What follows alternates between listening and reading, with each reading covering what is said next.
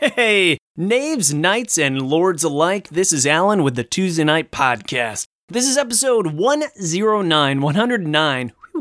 It's a lot of podcast episodes. But here's the thing I screwed up. Yeah, I didn't start recording this podcast with claims that I'm perfect, because that is far from the truth. You see, I already recorded episode 109, and I did it with my old biz partner, Sean McCoy. Problem is, I didn't realize I was recording using my webcam mic instead of the microphone that is in front of my face right meow. So the audio's horrible. I'll just give you a taste of what it sounded like, and keep in mind this is just going to be a taste. We'll come on back and I'll give you a special little treat because I didn't want to just put a tweet out that said, sorry, no episode 109 this week. So stay tuned, but in the meantime, take a listen as to why I didn't go with the original 109 recording. It's it's pretty bad. You can tell for yourself.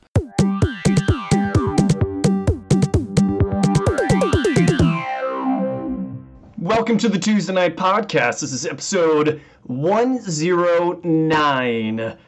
That's a lot of episodes, isn't it, Sean? That's a lot, yeah. You know what next episode is then, don't you?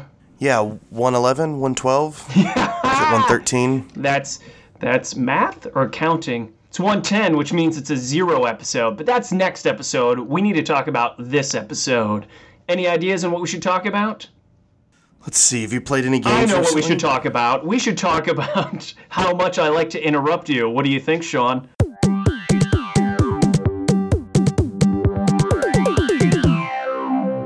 Yeesh. That's just painful to listen to, in my opinion. The worst part about that is how sweet, sweet, sweet my biz partner Sean McCoy sounded. Oh, we talked about some fun stuff too, and that's what really is the freaking salt in the wound. So, what am I gonna do to try to make it up to you listeners? Well, instead of not giving you any episode whatsoever, I'm gonna continue on with this episode with Sean's audio and just take myself out of it. Think of it as some strange experiment where it's just Sean's audio condensed down. So think of this as a mostly Sean episode. It's gonna be weird. You're gonna think, how did he come up with this topic? Where's this coming from? But um, I, think it's a it's a better than no episode at all. Call me crazy, but you tell me what you think. Go ahead and please send me feedback on this strange, bizarre, experimental, mostly Sean episode by emailing podcast at TuesdayKnightGames.com. And with that being said, without further ado, here's mostly Sean with Alan totally edited out. Enjoy!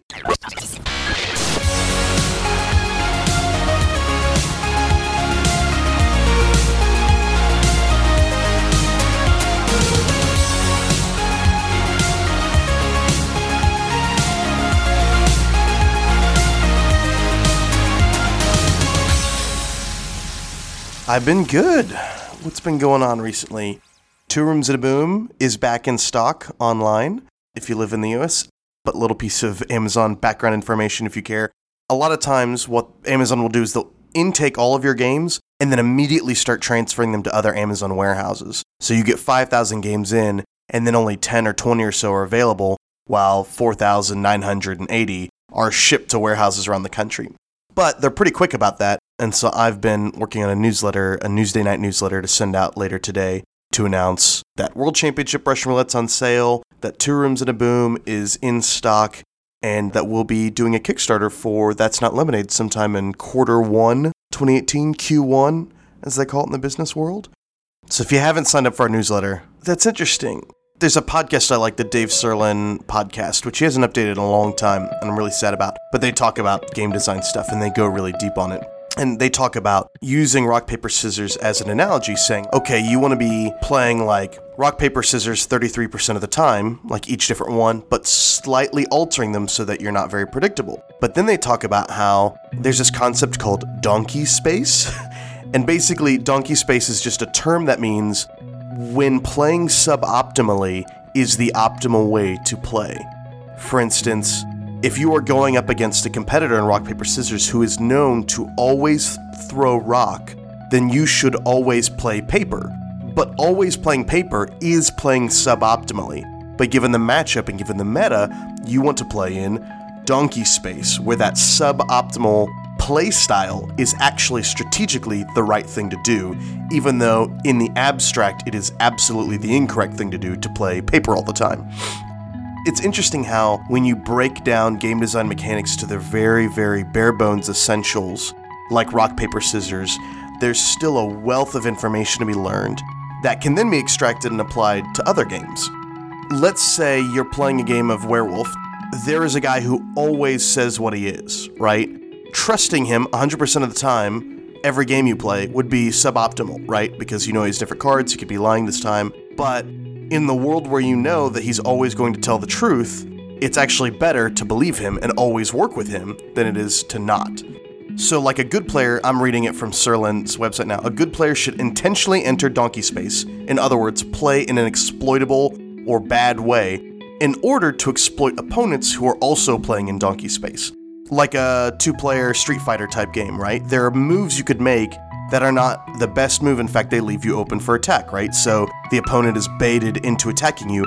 But because you are doing this on purpose, you're actually prepared for his response to you playing suboptimally, and therefore you can punish them for being predictable.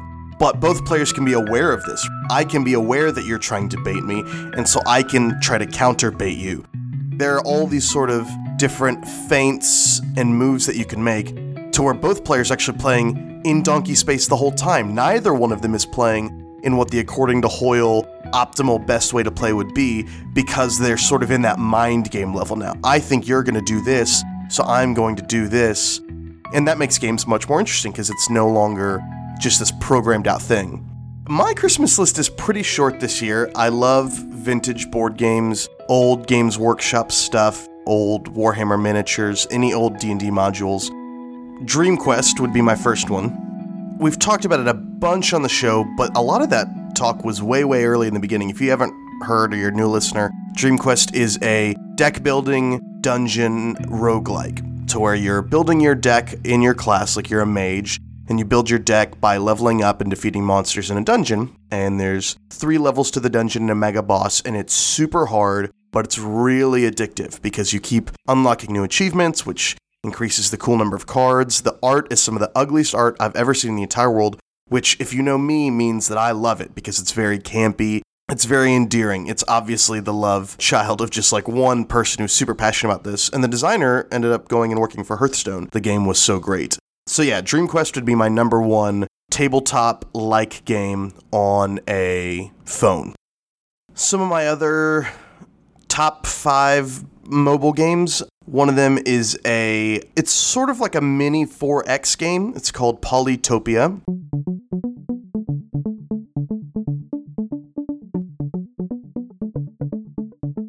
And you play these little 3D cube Minecraft looking creatures. Uh, it's turn based, like Age of Empires. You have a guy and you control small civilization, and you go build up resources, you research technology, you fight the other races on this small grid. And it was just really addicting. I've played it a ton, tried to get all the achievements. By achievements, I just mean like get a perfect rating with every race. Every race has different strengths and weaknesses, and it's really cute and it's very simple. The controls are very easy, so it's not like trying to play like Civ 4 on your phone. You could play it very quickly, you could put it down, come back to it later, and so I've always really enjoyed that one.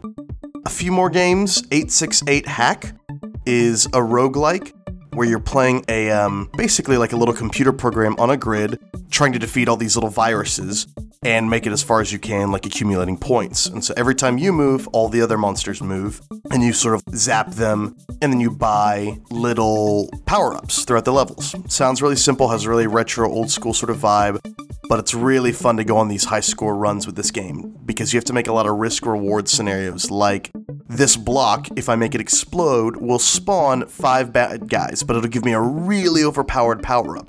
Can I kill those five bad guys in time to get down to the next level, or can I move on? Or should I just skip the super powerful power up and move on to the next level? That kind of question.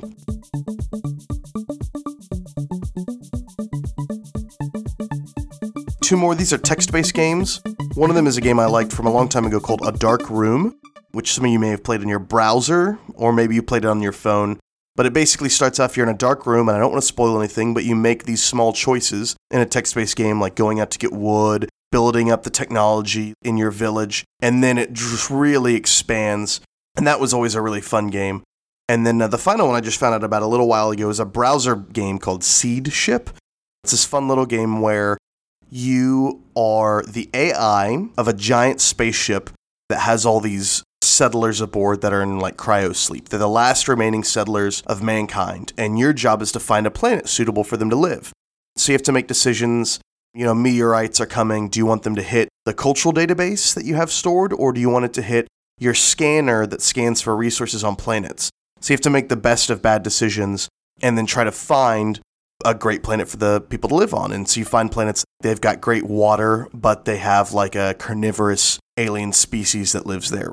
And then when you land with your weak ship and everything, the people try and make the best of it, and you're graded based on how much of your people survived, how much of your science and culture survived, what kind of society they created.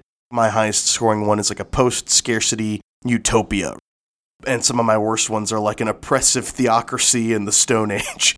because they landed, all their culture and science had been destroyed by asteroids. They had to fend off monsters constantly and all they basically knew was that Earth was a better place than where they were at. But it's a fun little game. Those are my choices. Those are my top five right now off the top of my head with no prep whatsoever. What about you?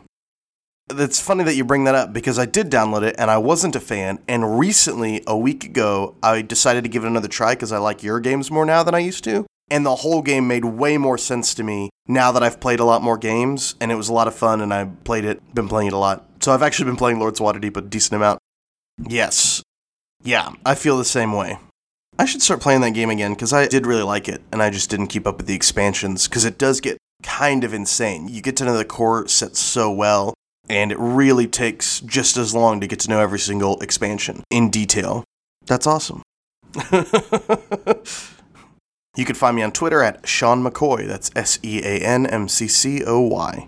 Thank you so much, Sean. Hopefully, that wasn't painful for our knaves, knights, and even some of the nobles that were listening to this episode. that last game you were talking about was Ascension. I gave my favorite five apps, and Ascension was one of them. Lords of Waterdeep, another one of them. Talked about Battlejack, Triple Agent, and I even talked about Burgle Bros. I love those games that you can get on your phone that, in my opinion, play quicker and easier than they would with other people. But th- that was what I talked about, so you didn't get to hear that.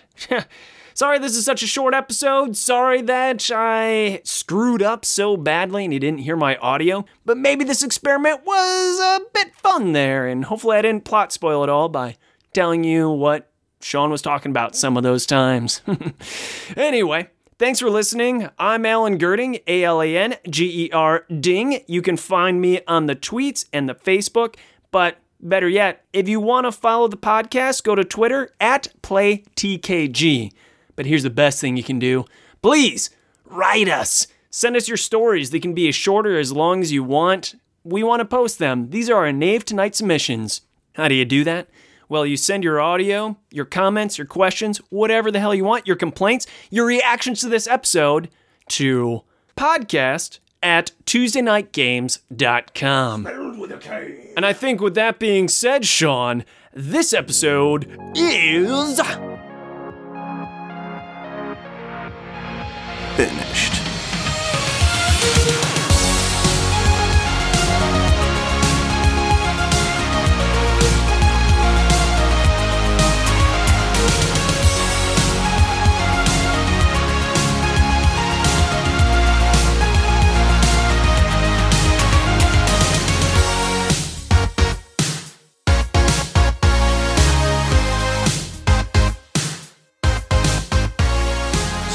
Good episode, man. I gotta run. I gotta work on this uh, newsletter. Cool. Sounds good. Doesn't have to be too long, obviously, because, you know, it's a newsletter. But sweet.